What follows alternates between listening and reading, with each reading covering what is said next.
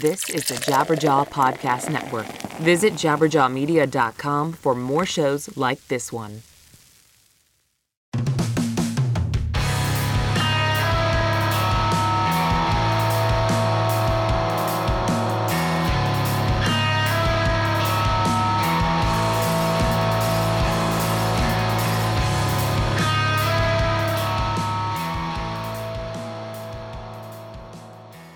Hello and welcome to the Noise Creators Podcast. I am your host, Jesse Cannon, and today we have a repeat guest. It is Alan Douches, mastering engineer extraordinaire from West West Side Music. You probably know Alan because he's mastered a large amount of the popular indie records of the past three decades.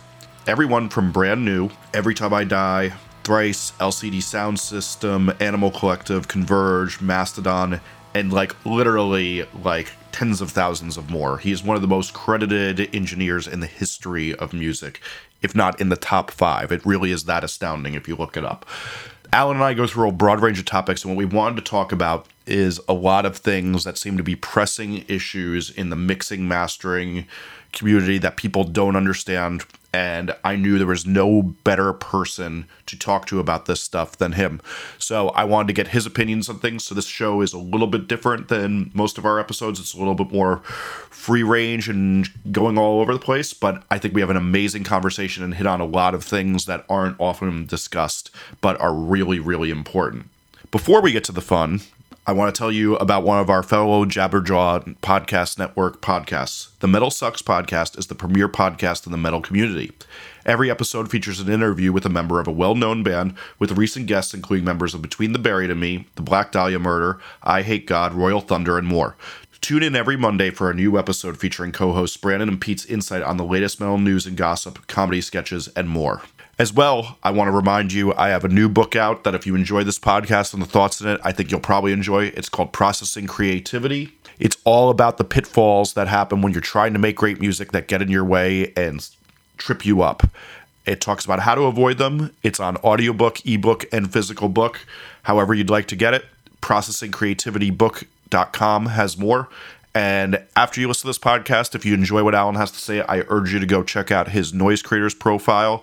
It has a Spotify playlist with a bunch of records he's done, his bio, a huge amount of his discography, but not near all of it because that's way too much work, and tons more. Check it out. Hey, one second before we get started with this interview. Noise Creators is able to do these cool podcasts because we're a service, and we're trying to get the word out about our service to people. So if you enjoy this podcast, it's really, really important that you share it to people so more people can get to know what we're doing, trying to connect musicians with producers to make better music and make better records for you all to listen to. So please, please, please help us out. If you like this and like what we're doing, share it, tweet it, Facebook it, Instagram it, Tumblr it, whatever you like to do, do that. As well, we're going to start doing a really cool thing. If there's a great quote from these podcasts that you really enjoy, put it on a graphic, tweet it, Facebook it, take a picture of it, and send it to us at Noise Creators on every single one of the social networks. And what we're going to do is we're going to share the best ones. And if you're one of the best ones, we're going to send you a list of prizes we have. We have a bunch of cool, rare things from bands that aren't as much of a use to us. We have a couple of extras of rare pressings of vinyl, all sorts of cool stuff. You can choose from a list, and we'll send that out to you for free if you share a really cool quote that we like and we use. Thanks so much for helping out, and please, please, please help us spread the word on our service. Thanks. So the most common question I've been getting lately that I don't know how to answer, so I always defer to you when I don't know an answer or something, is I've been having a lot of my clients say they feel like they hear something that's going on in the mastering that makes bigger artists' music sound better on Spotify and YouTube particularly than the indie artists. And my normal thing is to brush this off, that this is a outer world magic that people have when they're not hearing their own music and they're not being as critical and they just are hearing the music they enjoy and that is actualized from others. With that, though, I do know that YouTube and Spotify are, I mean, I, I guess Spotify this last week changed their level down three D B. Yeah, yeah, and right. So are you feeling like there needs to be, we already know that you got to optimize for vinyl versus digital, but are you feeling like there should be a master that's different from C D, vinyl, and then what's called normalized streaming services? And for anybody, I should actually say this, since some people may not know this, that what once was the loudness war, everybody talked about it. The interesting thing that's been happening now is that YouTube, Apple Music, Spotify, and all the services are normalizing all the files so they're all relatively the same volume and getting closer and closer to finding what makes it so no song is super loud, like how the commercials are probably are on your T V, how a commercial can be ten D B louder than the T V show you're watching regularly. So we, what we're saying is, is how do you optimize that so your songs get the biggest impact? Well, you, you've got to look at every format that, you know, and especially where you're marketing. If you're going to be spending, you know, a predominant amount of either time or money in a certain uh, market, be it YouTube, you know, or if you're going to be trying to get on a, a Spotify playlist or you uh, iTunes playlist or something, you know, you're going to have to recognize what you're up against in those those modes and those those that sound. So tell me what that recognizing looks like. Inter- sonically speaking, you know, I, I, I, feel free to take that as you will. Okay, as volume levels are coming down, people are allowing more dynamics to pass through. They're, they're, in other words, the uh, the algorithms the the um, that are playing back the audio through, you know, the computer streaming services, et cetera, and so forth. They're not looking at just a peak hit. They're looking at a an R M S value. They're looking at a you know uh, a kind of a body of sound issue, and they're weighting it. There are many cases they're you know they're taking off a certain frequency or or or you know adjusting for that within their their weighting mechanisms, and they're trying to then come up with a number that gets stored within their meta metadata that scans through and says, oh, okay, well, this song should only be played at this volume versus this song should be played at that volume. One of the reasons they've they've been bringing it down is that they're realizing that people on the other side are putting on D S P processing, people are putting E Qs on, people are putting you know gain control on their own on things. So they have to leave headroom within their algorithm to allow the, you know, the laptop, iPhone, portable device, whatever, to do its D S P without clipping. Uh, and, you know, everybody just wants to add frequencies. Nobody wants to take anything away. So that mm-hmm. so that that's a big reason why they're bringing that down. So so, yeah, you have to play to that. You have to you have to recognize. What would playing to that look like in practice?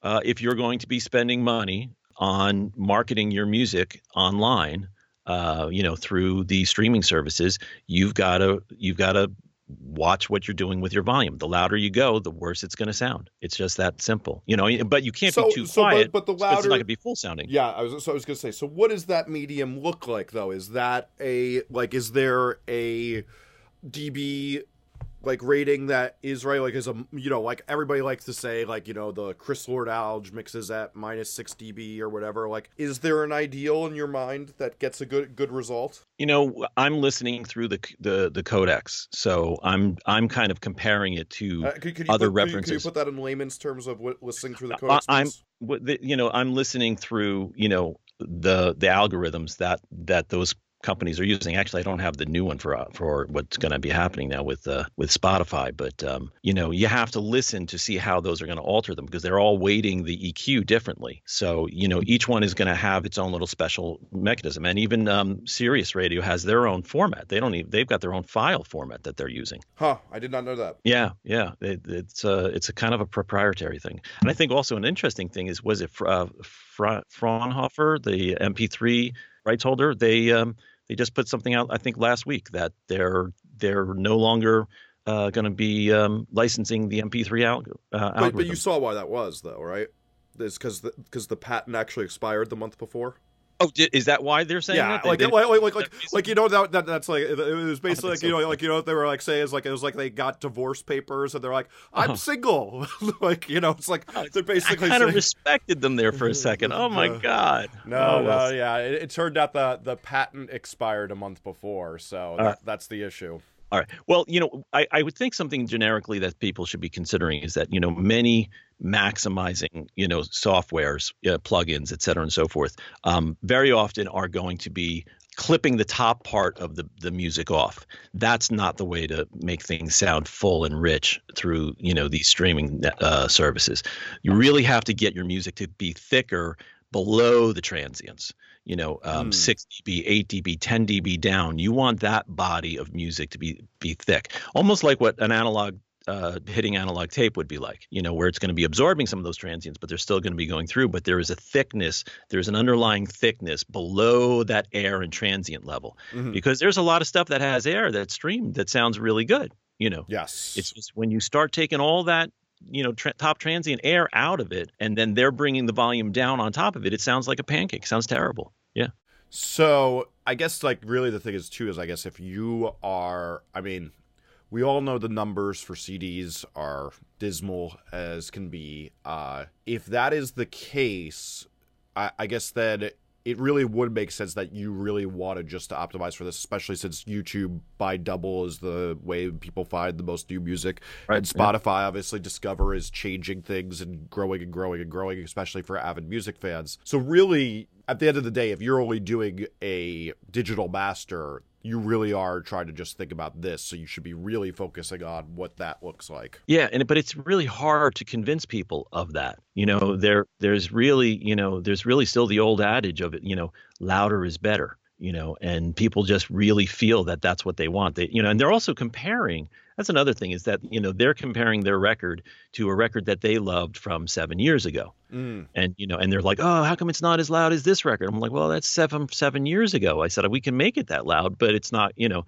I guarantee you when you hear that streamed back to back, you know, on Spotify, you know, you're not going to be happy about it, you know. So it, it, that's that's I think that's probably the biggest factor that we're still looking at, is that a lot of the archival stuff. Oops, I said the word. Mm-hmm. A lot of the archival stuff um, is still slammed. You know, and um, and that's what we're referencing to. So I, here's a here's a question on the future. So now, do you see, just as well? I remember, like, when I started working for you, so let's call this nineteen ninety-nine. We were doing a lot of updates to records that had been first done when C Ds first came out, and we were remastering them to kind of be in the loudness war. And then now, do you see there being at some point a trend where we're going to have oh, yeah. to unengineer those? It's already happening. It's already happening. Yeah, we're, we've been, you know, uh, doing it for Epitaph with their J Tree uh, releases, doing it with Relapse with some of their releases. It's probably most brought up because of the vinyl situation. So um, when you want to cut vinyl and you want it to sound great, you know, you've got to go back and make sure that the frequency response and the uh, dynamic response can match that format. So, you know, you don't want a lot of out of phase, low frequency information. You don't want a lot of, you know, sub stuff going on, especially on those inner grooves. You got to watch your high frequency compression. So, and, and especially on, like I say, track five on each side. So as we're going back to those reissues for vinyl, we're also looking at Mastered for iTunes. And we're also looking for, you know, backing up twenty-four ninety-six without any limiting or, or digital compression whatsoever. So th- there's another one. So Mastered for iTunes. So now we, we, let's call it, you'd be making four masters: a C D, a streaming services, a vinyl, and a Mastered for iTunes. I've been hearing the argument that no one buys Mastered for iTunes, that you're literally paying for a master for three hundred people if your record sells ten thousand copies. Well, they're u- they're using those for streaming as well. So, oh, so know, that's interesting. So that argument yeah. is mute. Yeah, it is mute. And but it's also, you know, that's a, a misconception, too, that we get from a lot of people. Like, they don't want to go there because they think that there is a huge expense in going there. When, in fact, because we'll have the high res, we're, we're mastering to a high resolution twenty-four ninety-six format. You know, it's only upon exporting for the different formats that things change often. So it's not like it's a complete remaster. You so know, so people... to break that into layman's terms, what you're saying is is you're capturing everything full bit into your thing, then you afterwards make files for the appropriate format. So the vinyl, streaming, Mastered for iTunes, those are all a file that you get after your analog system, and then after that you make the various different files. It, it, simplified, yeah, that that's right. You know, obviously, we're looking at what our primary um, export functions, export formats might be. But yeah, exactly. You know, we're we're looking at the mastering session, you know, because we're doing a lot of work in the analog domain. We're looking at it as, OK, how do we preserve this at the highest possible quality? And then once it gets into digital, we go, OK, how do we now make sure that it's going to really work on this format or this format? Gotcha. So let's get away from that, and let's get to another uh, trend I see being discussed a lot, which is I see a lot of people, and not necessarily laymen, saying that they think the conversion of going to analog is not worth it in mastering, and that you should stay digital if your mix is digital and you're not subbing through analog. I, I think the argument is is a discussion. Yeah. You know, there, you know, it depends upon, you know, what the mix might need. If, you know, if you're coming out for solely for E Q, then yeah, you might have a little bit of an argument there. So is that because digital E Q is now just as good as, say, going through a Massenberg? I think I think there's lots of options. Yeah. I think that you have, you know, um, and maybe that there's some surgical stuff, especially that is really uh, works well in digital.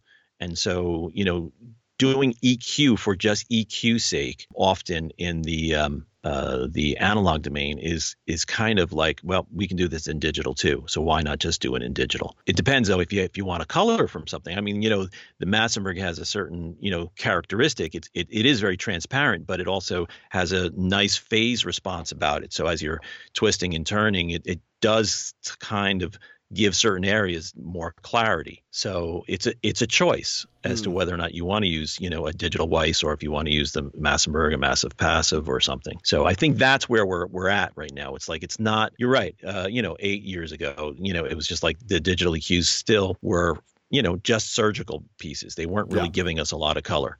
You know, whereas I think now they're they're building some color into it. Although, you know, you can talk about the whole digital grid and whether or not what the resolution of that E Q and that uh, um, that aesthetic is. You okay, know. Uh, why don't you do this though? Talk about this digital grid, because you're uh, I've heard you discuss this before, but I think this is an interesting thing because I I've only heard you discuss this. So talk about this for the audience. All right. Well, it's you know it. It stems from the the whole concept of the way M P threes were made, which is, or whether they designed the, the compression algorithm, which is about masking, which is that when you have one frequency and then you add another frequency, if that that if that next frequency is a, an exact double of the first frequency, you will hide the, the other frequency behind it. And there's a whole, you know, set of harmonic series that will start to get hidden behind the dominant tone that you're hearing. And this this was invented, I think it was this in the forties or maybe the thirties. Some somebody discovered it with like tuning forks or something. So when when you understand that, and that you're actually missing frequencies, you have to look at the grid, the digital grid, whatever sample rate you're at, whatever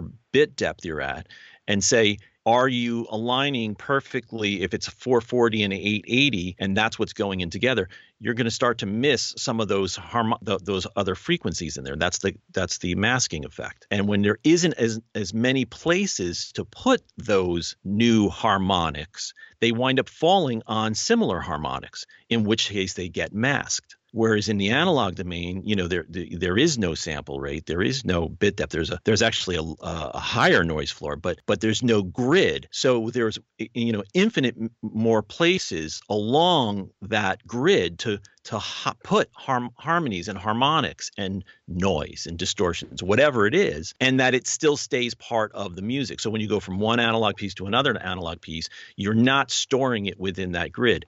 In the digital system, you're start you're masking a lot once you start doing a process. It can't it can't calculate in between the numbers, you know. So it, it it that's why I think a lot of guys, like you said, like, yeah, the digital E Q is great, but why would you choose to use the analog E Q?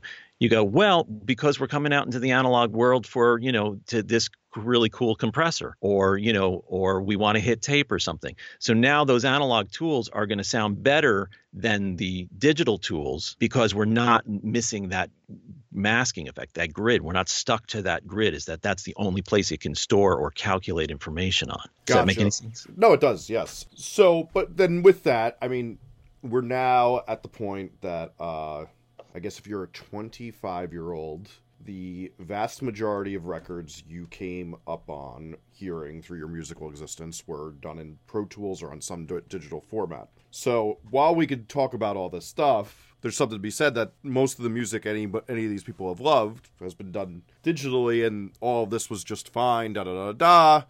Right. What's the take on that? Yeah, well... What's the takeaway? I, I think here's the thing is, is while we could talk about bits and grids and all these... Uh- Yeah, but I think I think the, the I think the takeaway is just that you, you're making a more complex waveform in analog that you finally store. Mm. Whereas, whereas I think if you're doing all this D S P in digital, you're just you're with each calculation you do, you're you're kind of limiting the grid size, even though the grid stays the same. You you, you know you can't fall in between here and then fall in between there, and then and then it's a new calculation there.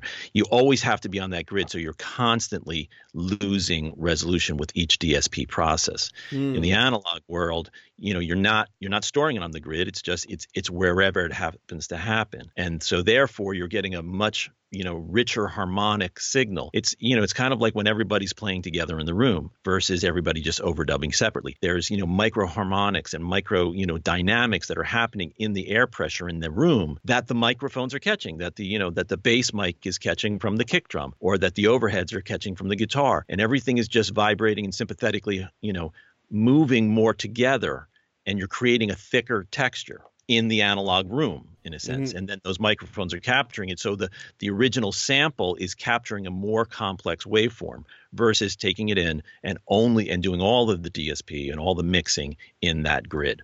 Gotcha. Okay, so let's take that to something that you kind of alluded to. It's hard to tell young people to think about their legacy and their things, but at the same time, I think there's a lot of uh, musicians who do think about that they want their music to last for a long time. You and I have both been going through a lot of hell with old music formats, and you particularly have been having an even greater thing of hell because you deal with a lot more analog tape than I. But I, for example, um, when I started working for you, we were archiving a lot to C Ds and D V Ds, and those aren't working anymore.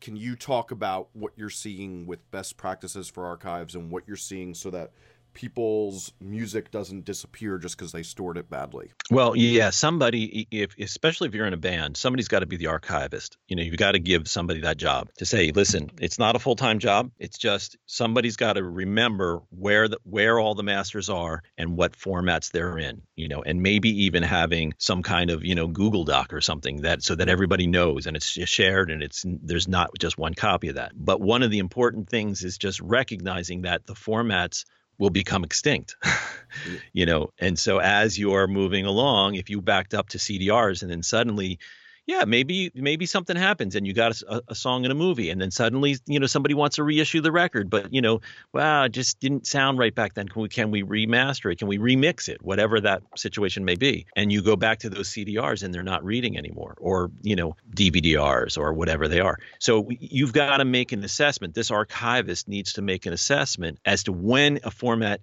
needs to be transferred to another format, to the to the next generation. So if it were, you see, the beauty of that is the analog tape, the analog machines are still all working and still all sounding good. We can bake tapes and transfer them and they still sound awesome. But that's, you know, it's way more div, uh, difficult in the digital domain to get these devices to work. An A D A T, an old A D A T machine, an old D A eighty-eight machine. Oh my God, these things are just horrendous trying to get those tapes to read on those things sometimes, you know? So, you know, so, so this archivist should know, like, okay, you know what, right now we're on, you know, optical, you know, drives. Okay, we're going to magnetic drives, or we're going to go to, you know, flash memory now, mm-hmm. you know, whatever this is. And, you know, and you don't have to rush to it, because when you rush to that new technology, you know, it's going to be expensive. Yes. You know, and, and leave that for us. But, you know, recognize that, like, okay, yeah, you know, we backed this up to, you know, a removable uh, hard drive, you know, um, what were, whatever those things were called, those caddies with the uh, Cyquist drives, right? Yes. You know, so, you know, well, who's got a re- who's got a Cyquist drive with one of those big SCSI things on it that can actually read the data? So you've got to say, you know what, that's a, that's becoming extinct. Let's move it to a, you know, a more contemporary backup device, and and keep the old ones. It's just, you know, you, you've got to be smart about that. We, you know, we've been making the transitions ourselves, even, you know, from the A I T backup systems, which were the tape-based digital systems, mm-hmm. to, you know, standard hard drives. And it's, ta- you know, it takes years to, to, to retrieve all that stuff. Yes. How confident are you in hard drives opening in twenty years? Not at all. Great. Yeah. The, yeah so well, then what's you know, the option? To, what's the option? Well, you know, you've got to spin them up every once in a while, every year or two. I, I don't know the exact, you know, specification, but, you know, the, the bearings need to be exercised. You know, um, again, this is the, that archivist job, you know, like, all right, yeah, there's a hard drive, boot it on, boot it open. And typically speaking, you know, within a couple of years, probably, or a year or two, you'll be able to have another hard drive at, you know, one third the cost. So, you know, just buy another hard drive. and and make a copy. But and when when we also talk about like how you know how likely are they to you know be able to be rebooted twenty years from now, you've got to have two. You know, in digital, unless you have two, you don't have one. That's a that's the first saying you, you got to do. I, I I mean, we hit on this a little on this podcast, but but but but give a more thorough breakdown of what that means. Well, because you know the accident in digital is devastating. You know, if if is the directory structure is is ruined on the hard drive, you know, if uh, the the mechanism, the you know the arm, the dancer arm breaks, whatever it is, that entire hard drive is down. You know, it was one of the reasons why we, I never really went for large RAID hard drive systems or something, because you know when one hard drive goes down, if you've got a if you've got a three hundred meg or I'm sorry, a three hundred gig hard drive versus a two terabyte hard drive, when the three hundred uh, gig hard drive goes down, you only lost three hundred gigs of data, rather than when the two terabyte yes. goes down, you know, you lose two terabytes of data. So, I mean, and you, and it's hard. Sometimes you can't get the smaller, smaller drives, you know,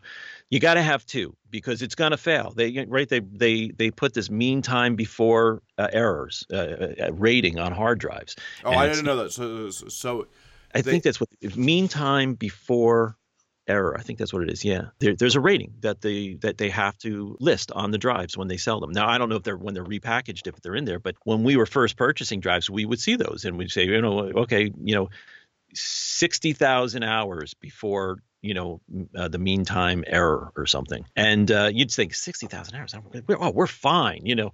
But then the drive would would fail. And you go, was that sixty thousand hours? What happened mm. there? And that's when you learn you got to have two. You know, we call ours a main and a safe. And, you know, and we always back up to the main first and then we back up to the safe. And I just had one of our safes from a few years ago die on us. You know, we booted it on and we were pulling something off, and halfway through pulling it off, it just decided to stop. And so fortunately we had the main one. And so we just bought another drive and transferred the main one over, and we now we have two again.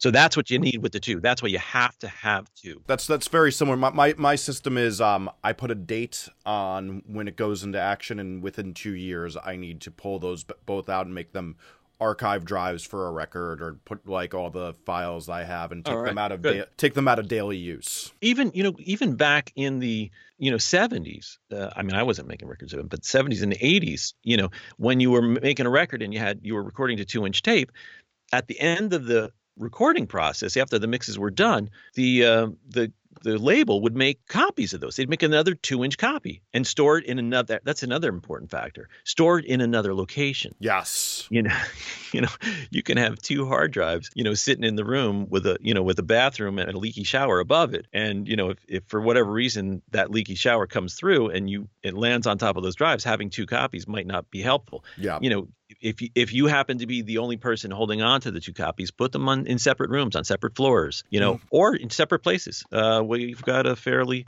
famous story about a, a cassette tape that was in a um, a bank vault, right, or a, a safe deposit box that wound up on a box set, you know, mm. because nobody had the original recording, and one of the uh, one of the musicians had taken the uh, cassette from the playback party and just you know wanted to preserve it. And not not necessarily archival. He didn't know that they were going to be, you know, as infamous as they are. Lo and behold, it, you know, whatever was fifteen, eighteen years later, or, you know, they we needed a copy of it, and it didn't exist. This little intro piece thing, couldn't find it. And um, it was somebody had it on a cassette, so we we snuck that piece off. And I guess like the really the thing is too is is um, and I, I'm sorry. And actually, yeah. we used a lot of the information from that cassette. By the way, oh, really? we actually we, we actually found that some of the. Some of that transfer, the entire cassette transfer, sounded better than the the fifteen I P S copy that we had had. Huh. Yeah. And I guess like the thing that is also to just impress upon people is like that thing of like, man, it, it, it is such a thing, and you and I both go through it, that like ten to twenty years later, people want to hear a new version of that classic yeah. record, and like yeah.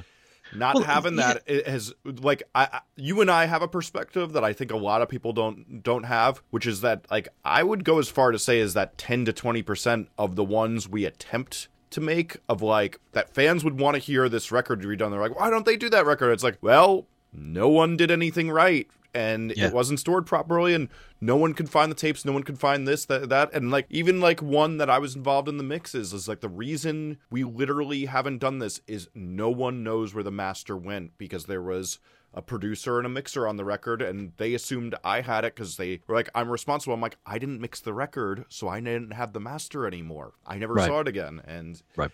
it's it, it, it is a problem. And if your music has a future and your music's doing well now, you do have to consider like, this is worth some of that time. And also, you know, don't, like you said, you know, you, you know, you, you weren't involved in the mastering process or something, so mixing you don't process, really know yeah. where the, the mixing process, you know, where where the tapes are per se.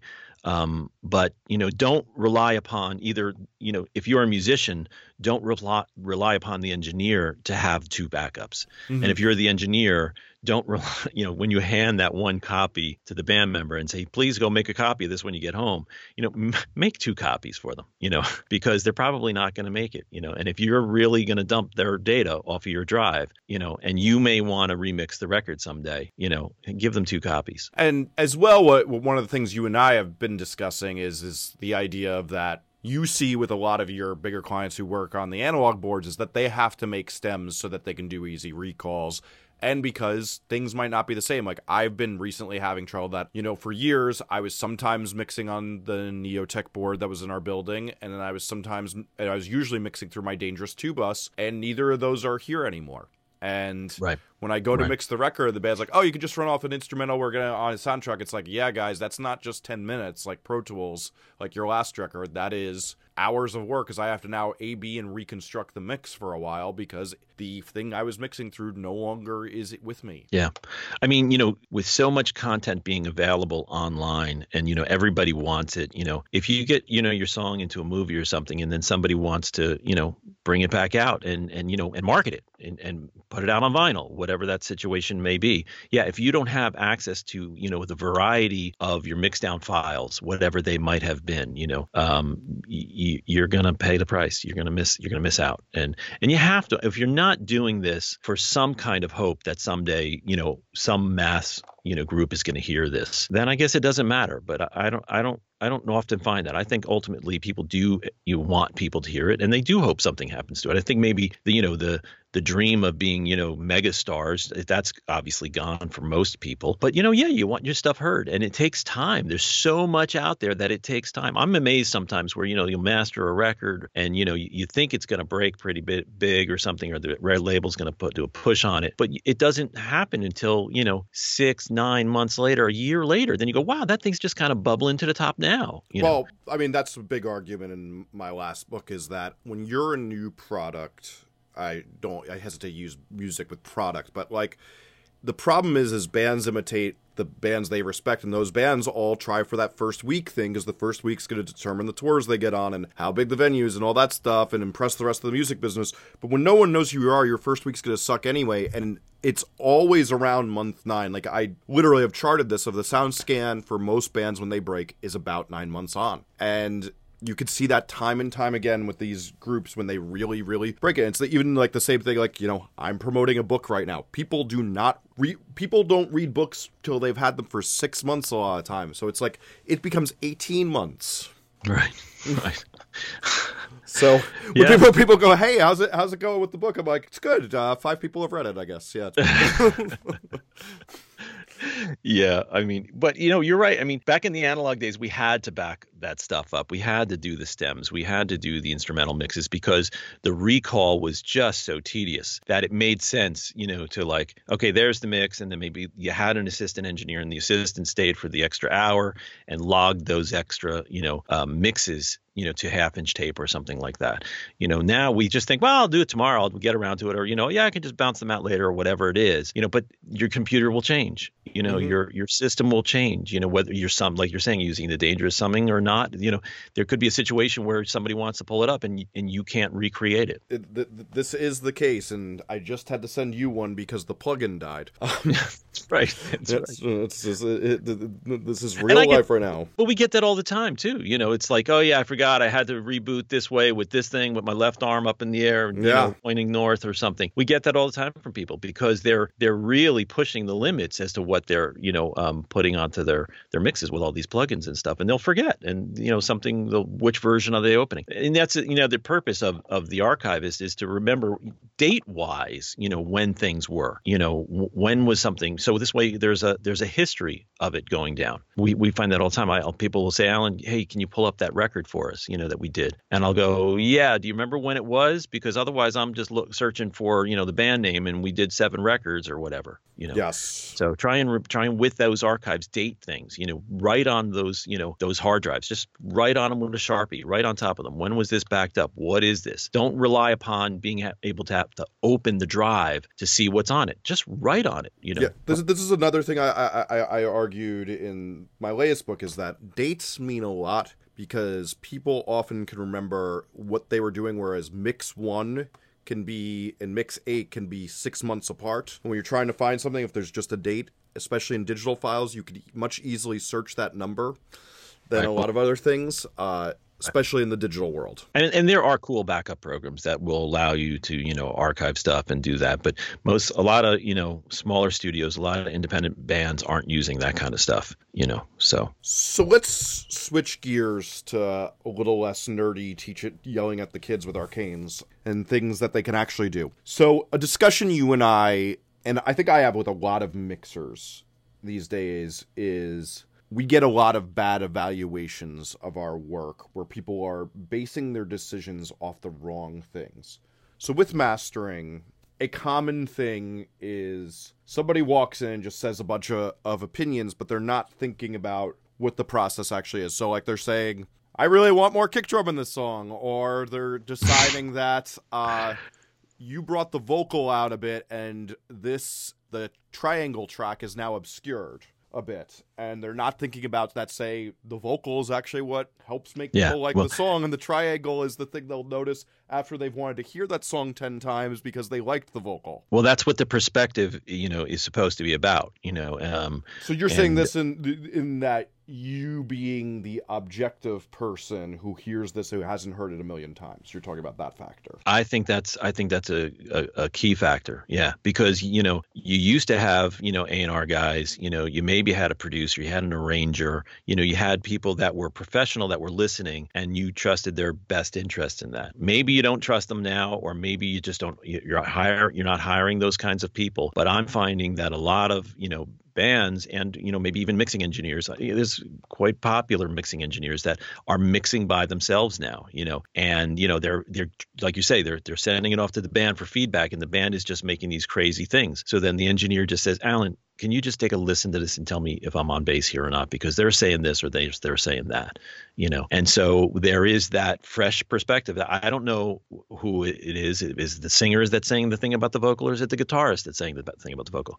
I'm just listening to it, you know, from the perspective of the the new listener. How does it how does it come across to me? And I, th- I think that we're missing that a lot. And also with all the revisions that everybody's doing, you know, I think everybody's just getting lost in the sauce. This isn't like they heard a first mix and then they put down their their mix notes and then the mixing engineers making all those changes and think, okay, great, let's do this.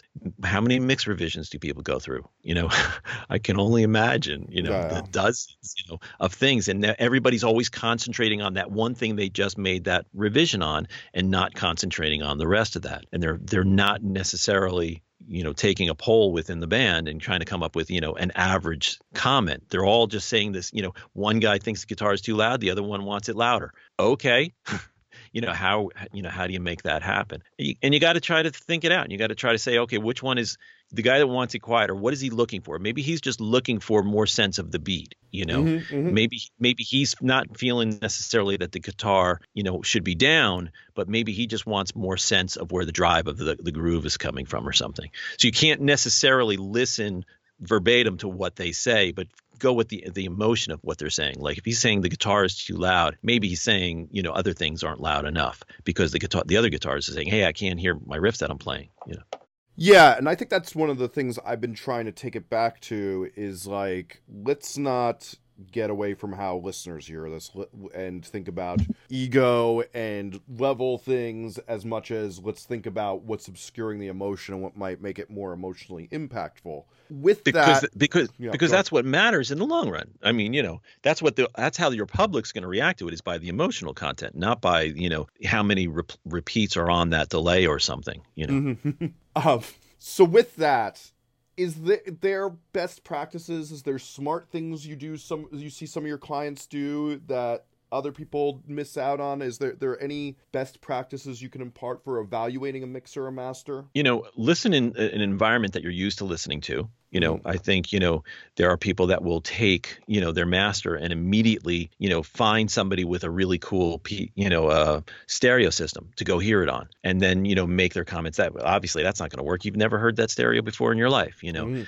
Um, and then the the opposite truth, you know, where they're making comments about, you know, listening to, you know, the the mixes, the mastering uh, on, you know, uh The, the speaker in your iPhone or on a laptop or something, you know, and, and sure, that is a way that people are going to hear it, but you can't just, you know, expect people to uh, only hear it in a limited format like that, in a, you know, a, a limited frequency response format. So you've got, you've got to find the comfortable place where you're working. I suggest, you know, at least at one point checking it in headphones, because, you know, mm-hmm. it, we are in a big headphone world these days, and um, and on a, a variety of systems. Well, well, you know, you know, you know, I, I'm I'm on the argument that the um, Apple earbuds are the new N S tens. Um, I love mixing on them. I really feel like they help my balances a lot. That everything I don't hear on my main speakers, I get more input putting those on for a few minutes. Yeah, well, you know, it, it it's it's kind of like, you know, the the could be the first way that people are hearing it. Like you're saying, YouTube is that the way people are discovering music. It's like, mm-hmm. well, when the first time they're hearing it, maybe, you know, they're they may just be in their car and with their phone, or just something they're doing that they have their phone and they've got their earbuds, and that's how they're listening to it. So if it doesn't work on earbuds, it might not, you know, make it to the other formats. Yeah, and I mean, there there was that that fact published years ago that uh, you know, the the a Macintosh laptop is the most popular music format for ingesting music. Wow. Yeah. I mean, you know, it's undeniable. That's the mo- most uh, frequently used and not differentiated playback system. Right. Right. So. Well, well there you go. There you go. We, we, we, we can all enjoy that. I, I mean, the other thing, though, I do find, what find that I think has helped me is I try to tell um, people to listen to a minimum of three songs that are somewhat similar to your record that you listen to regularly, because I think right. it grounds people's perspective. Right. Um, it grounds my perspective. I have to do it when I'm really um, in the grind on a record on revision seven and we're making really hard decisions. I do find returning to what I love and what's familiar uh, can often help me make better decisions. Yeah. And I mean, you know, you got to remember, too, that um, that is how it might be ingested in a in a shuffle mode for mm-hmm. people. You know, like even though you may put your, an album in, you may, you know, create a playlist of that album. A lot of people, it will come up into a shuffle and it will get juggled around amongst your other favorite things. So, yeah, that's a that's a great way to listen. That's how I listen on the weekends, you know, to stuff is I have, uh, you know, it all gets uploaded to a, the sharing playlist here. And, and at home, I can just tap into that and it just goes into shuffle mode. And depending upon, you know, what happens to be, you know, live in my shuffle is what it gets compared to. So. so let's get into some other uh, frequently asked. Well, actually, one other thing you were you were mentioning, which is great about the earbud. You know, it's like it's it, like we were saying that the YouTube is the way that we discover it. The earbud is the most popular, you know, format that we're maybe first hearing it on. But there are, you know, once you get endeared to a record, you do wind up listening to it in other formats like this vinyl. Is true. You know, and that's really perhaps where you fall in love with the artist or something. You know, there may be that instantaneous kind of like the pop radio, like you heard it in a transistor radio, you heard it in the car radio, whatever it was that drew you to that. So it's got to work across those multiple formats. But ultimately, if you're going to have a record that's going to have, you know, sustaining power that's going to last around, it's got to cross over onto those other formats. It's got to sound great in other formats. Because when people sit down for vinyl, they're not sitting down for a thirty-second blast. They're sitting down for eighteen minutes, twenty-two minutes of, of an album that they love and that they, that should sound great.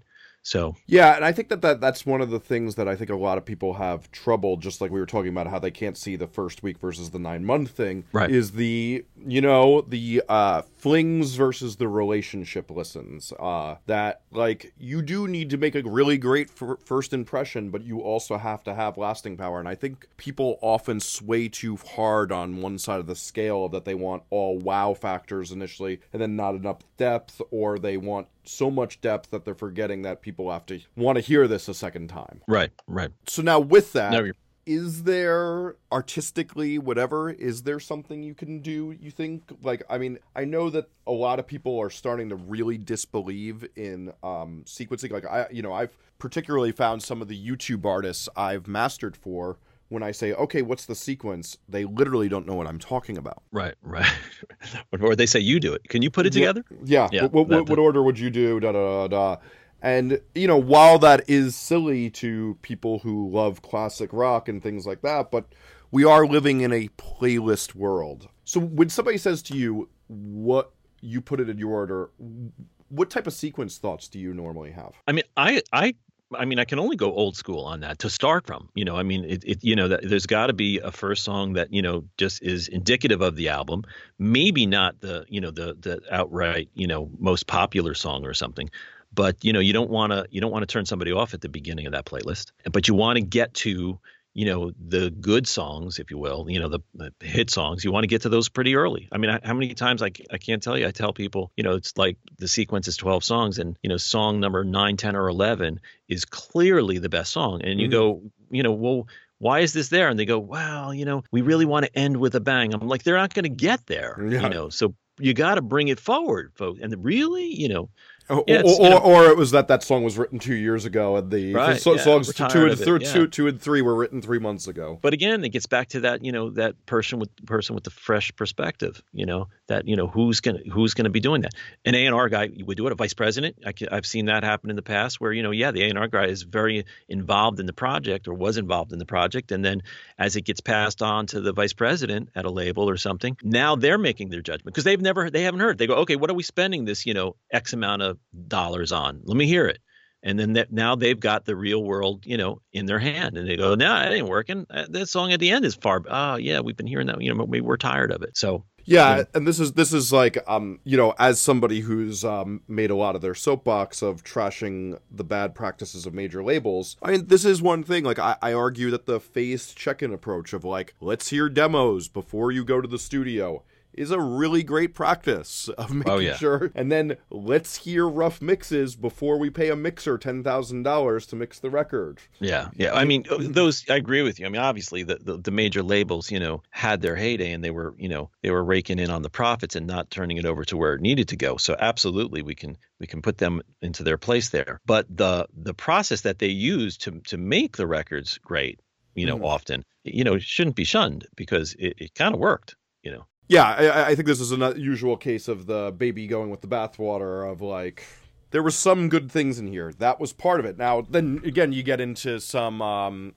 of the A and R men who are clueless and had no idea how to evaluate things that ruined this and disparaged it, but there's always a bad apple in the bunch. You know, and I mean, obviously, there, yeah, there are bad apples, but I think, you know, I haven't seen in years, um, any, you know, major player, manager, A and R guy, whomever, step on the artistic, you know, creativity of an artist. I think, I think by and large, unless you're one of those top line singers, you know, and, and just doing a solo thing and coming out with a couple of singles or whatever, where you, you, you might as well just let them, you know, take hold, take hold of your career. Most, most of the guys that w- we work with, or that we like to work with, you know, they have a lot of respect for the artists. That's why they're signing them on. And, and, and these days, especially as well, when an artist signs to a label, you've got to have respect for that label, because, you know, you don't really need them to just get the record out there. You, you know, you respect this this label for their opinion on trying to help you get somewhere. So there's a lot of interplay between them, you know. I guess the other bad part of it is, like, you know, we always hear this story. I mean, it's like, I feel like it's the most common trope of, like, the person who signed us then left. And it's yes. like... you, you, you know, and that person was the person who emotionally understood your music and liked it, and now you're dealing with somebody who does not. And uh, yeah, yeah, what are you gonna do about that? I, I, you know, that's that's yeah, that sucks. You know, I mean, that's a lot of the stories for a lot of people. You know, and I, I don't, I don't know what to say other than then get into that record company's office and, you know, convince them that you're awesome now still, even though that A and R guy that signed you is gone. So ideally, if we were talking about that, that process, um, what's a breakdown in the evaluation before it gets to you and when it's during gets to you that can be easily avoided? We're we're kind of past the multiple mixes standpoint. We we, we I think we're getting, you know, because of the internet, because of that, we can mm. we can throw things around to a lot of different people and everybody's getting their opinions. I think by and large, I'm not doing we're not doing, you know, the vocal up version and the vocal down. Can we hear each one, you know, or whatever? I think pre- people are pretty much settling on on where that's going. An, a, an area where I think they're also choosing a lot of sense is is in the in the song order. We're getting, you know, we're getting fully, you know, sequenced masters from a lot of people. Like they're putting a lot of thought into that. Formats as well. People ahead of time knowing they're going for vinyl. You know, Alan, this is going to be, we want this to sound awesome on vinyl. Okay, great. You know, we don't, that's not, now I'm not having to convince them of that. This is, uh, this is a good thing. Also maybe, um, you know, convincing them for, you know, alternate um, digital formats, which mm. is, you know, now going to be a big play for them. And again, if they've had them, maybe the, maybe the record companies are so convinced the bands, but maybe they weren't sold on it themselves. But now they have more dynamic masters out there that will start to sound, that will start to surface and start to sound good. I was, you know, I was amazed. I thought I saw a Mastodon on uh, H D tracks dot com on like mm. the like the fourth biggest seller um, one week on H D tracks. So it's, you know, these higher format, higher resolution sites aren't just for elite jazz people. It's actually coming on now full strong with um, rock rock bands, you know. I think a lot of people don't see their music as being something that people are going to care about in a hi-fi way because their fans are, but you know, there's always that thing of that. If you're selling a lot of records, um, there's a lot of people who want to bond with that record and have that deep relationship we were talking about. Right. And, and you got to remember, you know, this is this was one of the biggest common misnomers in mastering is that like that the vinyl mastering is a completely, you know, new mastering. It, it is different. Absolutely. It requires a little different so, subtlety. So, so, so tell us how it's different. Uh, low frequencies, you know, uh, either A, you can't load up on subharmonic stuff, and B, it can't be out of phase just right mm-hmm. away. Those two, those, those two things. And if you do have a song that has a lot of low end and you want to make sure that that comes across, then it can't be on track five. You know, it can't be on an inner groove because there's just not the real estate there. There's, there's the space. It's a physical thing. There's not enough room to really, you know, put a thicker uh, gro- groove in there. The high end is just going to get distorted from mm. from the low frequencies. So there's that. There's the high frequency distortion. You want to you want a little bit more high frequency compression on a vinyl master, you know. But you're not necessarily changing, you know, the tone on the, you know, the mid range on the guitar that the guitarist loved or something like that. So, but my, uh, you know, because the alternate formats aren't that much more, you know, time to export, you know, they should be available. Um, if you're doing a mastered for iTunes version, you should have a full twenty-four ninety-six version for H D tracks as well, just because you, you, you know, even if you sold fifteen copies there. Yes. You know, um, well, I think there's a big thing is that you want to always be available for however your fans want to bond with you, because those bonds mean big yeah, things. And that, it's not just the person who sells it. It's, oh yeah, it's it's it's not even just the person who, who does it. It's that person who has a bond with you is also the person who evangelizes you to other people, and usually those people who develop those bonds are also the people who are telling other people about you all the time. Isn't doesn't Malcolm Gladwell say something about that? About like you, there's that one person that gets the ball rolling. Is that the outlier? Or uh, yeah, I mean, it's a big Seth Godin thing too. Is like the Seth idea Godin, the, the, yeah. the idea of sneezers and the, you know, the tastemaker, and that that's the person who really helps right. bring you to that tipping point. Right. We have we both have a friend who's, you know, a, an audiophile, writes for mm-hmm. one of the the highbrow audiophile magazines, and you know, and he's a rock. You wouldn't you wouldn't think he is, but you know, if he got something and it sounded great on vinyl, he might write a great review of it, and then other you know, and then people are going to start buying it for the vinyl purposes sonically alone, and that could. Could just create enough of a of a you know kickstart to something to start getting you noticed. It's it's totally true, and uh, accumulating that subtlety, as you would say, uh, gets yeah, you there. Yeah, you have to. Yeah, and that's what those that's what the you know the multi-formatted future to me is. It's about accumulating those subtleties. It's this again. If it were if you were charging a full-on mastering price for each format, that then it would be ridiculous, and then only obviously the major labels would be able to afford anything like that. But you know, it's it's just a tiny percentage extra to get those, and very often, I don't know in, in your case and other cases, you know, our our office is throwing them in. You know, it's just like mm-hmm. all right, well if you're doing this, you're doing this, we'll give you this part of it, you know, because we're yep. doing that. You know, so it's just, it's just, you know, it's everybody's going to sound better, and it just, you know, It's better for the band. It's better for us. It's better for the audience. So is there anything else you want to hit before I give you a lightning round of technical things? Really, the only thing is just when we're talking about multi-track digital backups, mm-hmm. you know, and, and a hard drive, we're talking about, you know, we're talking about storing sessions that are readable by a particular D A W, a particular program with a certain revision number and a certain number of plugins loaded in. It was it was somewhat common practice a few years ago, because there weren't tons of plugins, to know to do what we call flatten those files out, you know, to, you know, take those, you know, twenty-four tracks of digital with the plugins on them and and and store those plugins, re-record those tracks with those plugin settings stored. So you have a version of that, you know, rhythm guitar track on, you know, track eighteen on the digital D A W without the plugins, and you have a version of it with it. So that this way, you know, ten years later, when you boot it open and you don't have that plugin and or you don't have that D A W, you've got a version of that track with the processing.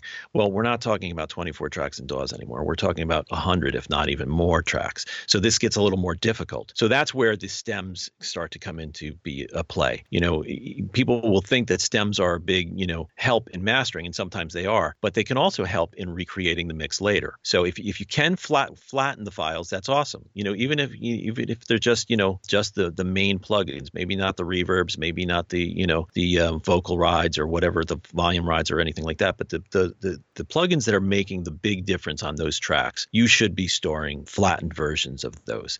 And also stay, save those in the D A W, save it as an older version. So if you're in Pro Tools twelve, whatever, save a version in eight or seven, seven through nine, I think it's it's known as, or mm-hmm, something. Mm-hmm. Uh, although it, you know, it's going to say, well, you know, clip data, you know, this all this data is going to be lost. You know, it's like, it's okay, because mm. maybe when you try to retrieve this, the only computer that's going to open it is going to be running Pro Tools nine rather than twelve. So, you know, and it, it's it's just a click. You know, it's it. Well, I'm not talking about, you know, some doing something that's going to take hours. Just save it as an older version. You know. Gotcha. That's that's the main thing. Like I said, I think people think that when they take their multi-track sessions and they back them up to a hard drive, that, okay, it's safe. It's it, it's all there. Mm. It's like, no. And and take screenshots. Screenshots of your plugins can be so helpful, because if you yeah.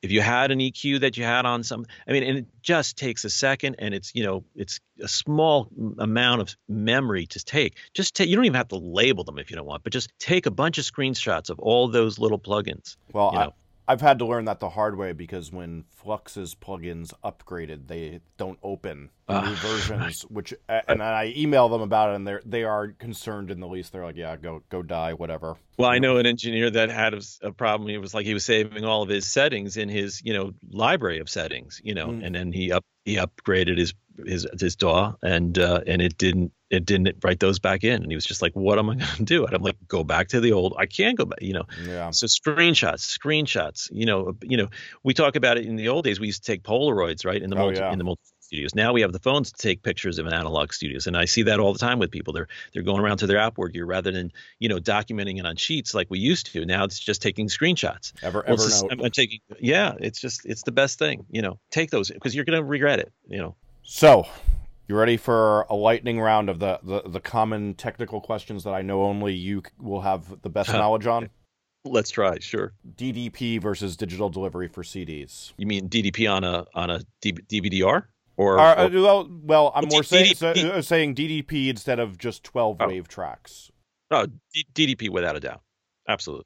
Because all your metadata is intact. And we just had some uh, one of the pressing companies uh, screwed up on a pressing, and they tried to blame it on, you know, whatever. And we, you know, we resent the email that had the D D P and, and the P Q sheet. And sure enough, they messed they messed it up. Their uh, L B R, their their pressing machine, um, for some reason didn't dump the prior artist's information, and it carried over. So there was proof there, you know, and all and and you get a chance to check it. You get to have a readout of what all that metadata is. You can and you can send it to multiple locations. Well, you can do that with the waves too, but there's, you know, you could you technically the audio quality is the same, obviously, um, or can be the same, but there's, you know, at least a half a dozen, if not a dozen ways that, you know, you can screw up putting those waves together and have a little click or a pop in between things. And with the D D P, if it's being handled by a, a, a good replication company, it's not going to get messed up. The audio is going to be great.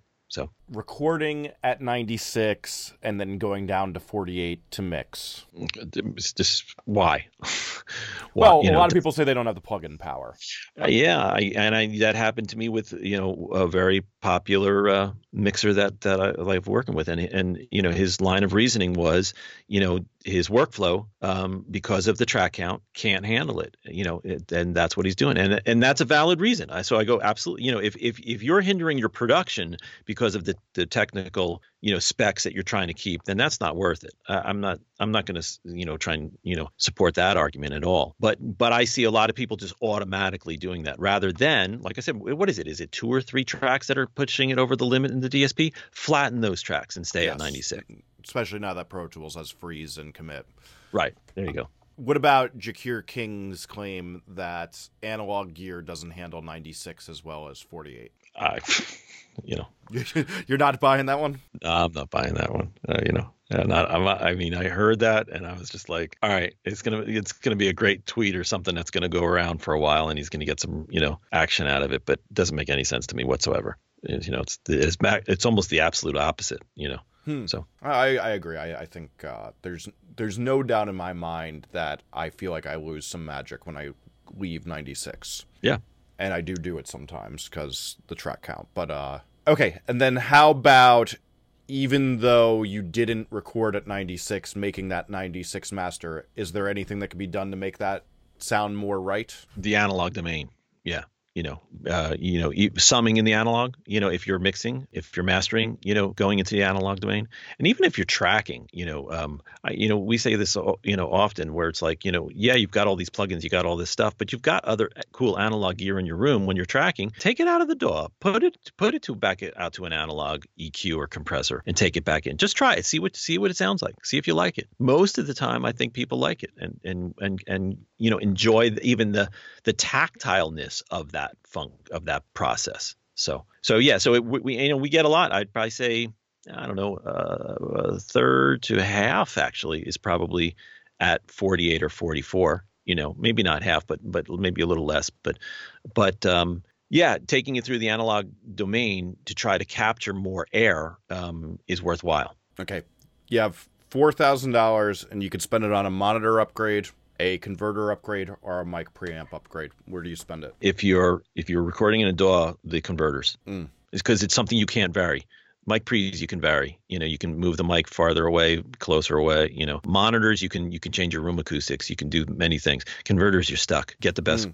possible converters you can get. So converters over monitors. You always told me uh, t- t- told me monitors is the most important. You said four, you said four thousand dollars. Okay, so you, so you more think that there's not good four thousand dollars monitors. Well, yeah, I think um, no. I'm, I guess you know it's the the room acoustics plays such a big factor into that too. You know, just going out and buying expensive speakers and putting them into a room that's flawed isn't going to help you. You know, especially on low frequency uh, evaluation. So. Um, It, you know, whereas you can do, you can have a, you know, a, a lesser quality speaker monitor system um, that you can improve by having better room acoustics, you know, just by, you know, simple, you know, trapping in the corners, you know, um, you know, panels, diffusion panels, you know, absorption panels. You can, you can do things to get the speakers to sound better. And most people don't, even with the four thousand dollars speakers. Mm-hmm. But like I say, you can vary the, the my, my answer is stemming from those are vari- you, those you have other variables that you can do things with, because you We've done that. We've been in situations like that where, you know, you you you walk into a control room and you're trying to get a sense of it. And you know, these monitors don't sound right. So you move them out two inches and you move them, you know, you move them back. And you say, oh, if I, if I sit here, this is good. This is the one I'm used to hearing. Converters, you're stuck. You know, that's it. You, you don't have really an option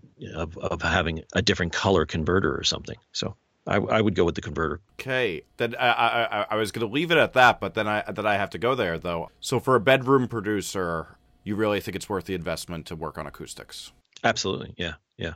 You know, something don't don't just leave it up to fate, you know, and don't just leave it up to headphones. My God. E- even though, you know, we, we've talked about the fact that, you know, headphones are a predominant way that people are, you know, consuming or at least, you know, finding music. Uh, you, you can't possibly, you know, uh, recreate, you know, room the way music, you know, envelops a room just from a set of headphones. Headphone checks are awesome. They're they're mm. they're very important, but, you know, um, spend some money on some acoustics, you know, and there's plenty of stuff out there that's very affordable. And there's lots of information on the companies where you get this from, those, you know, the, the, uh, the you know, the online music companies, and there's information about how to, how to kind of tune your room. You're not going to get a flat room. No one really has a flat room. You're mm-hmm. not going to get it down to the, you know, the sixty, fifty, forty cycle range, but, you know, that you can you can check a bit in headphones, you know, that you can take it, take your mixes out and check them around in different places. But, um, you know, that that ever so present, you know, two hundred, three hundred, four hundred mid range, you know, that that's where a lot of people screw up. And if you have some simple traps in, in, on the, the side walls and things, you can try and eliminate some of that ringing in those frequencies.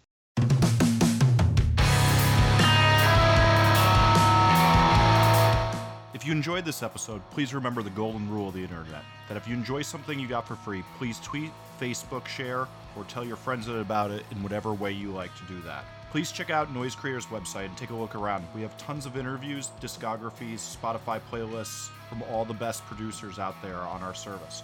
If you're unsure about who your band should work with, we can help you get the best producer fit for your record. To keep up with us, follow at Noise Creators on Twitter, Instagram, SoundCloud, Tumblr, or Facebook. This podcast can be also be found wherever podcasts are found, including iTunes and Stitcher. I'm your host, Jesse Cannon. I can be found on Twitter at Jesse Cannon or at jesse cannon dot com. Again, please help spread the word about this podcast and what Noise Creators does so we can keep this going.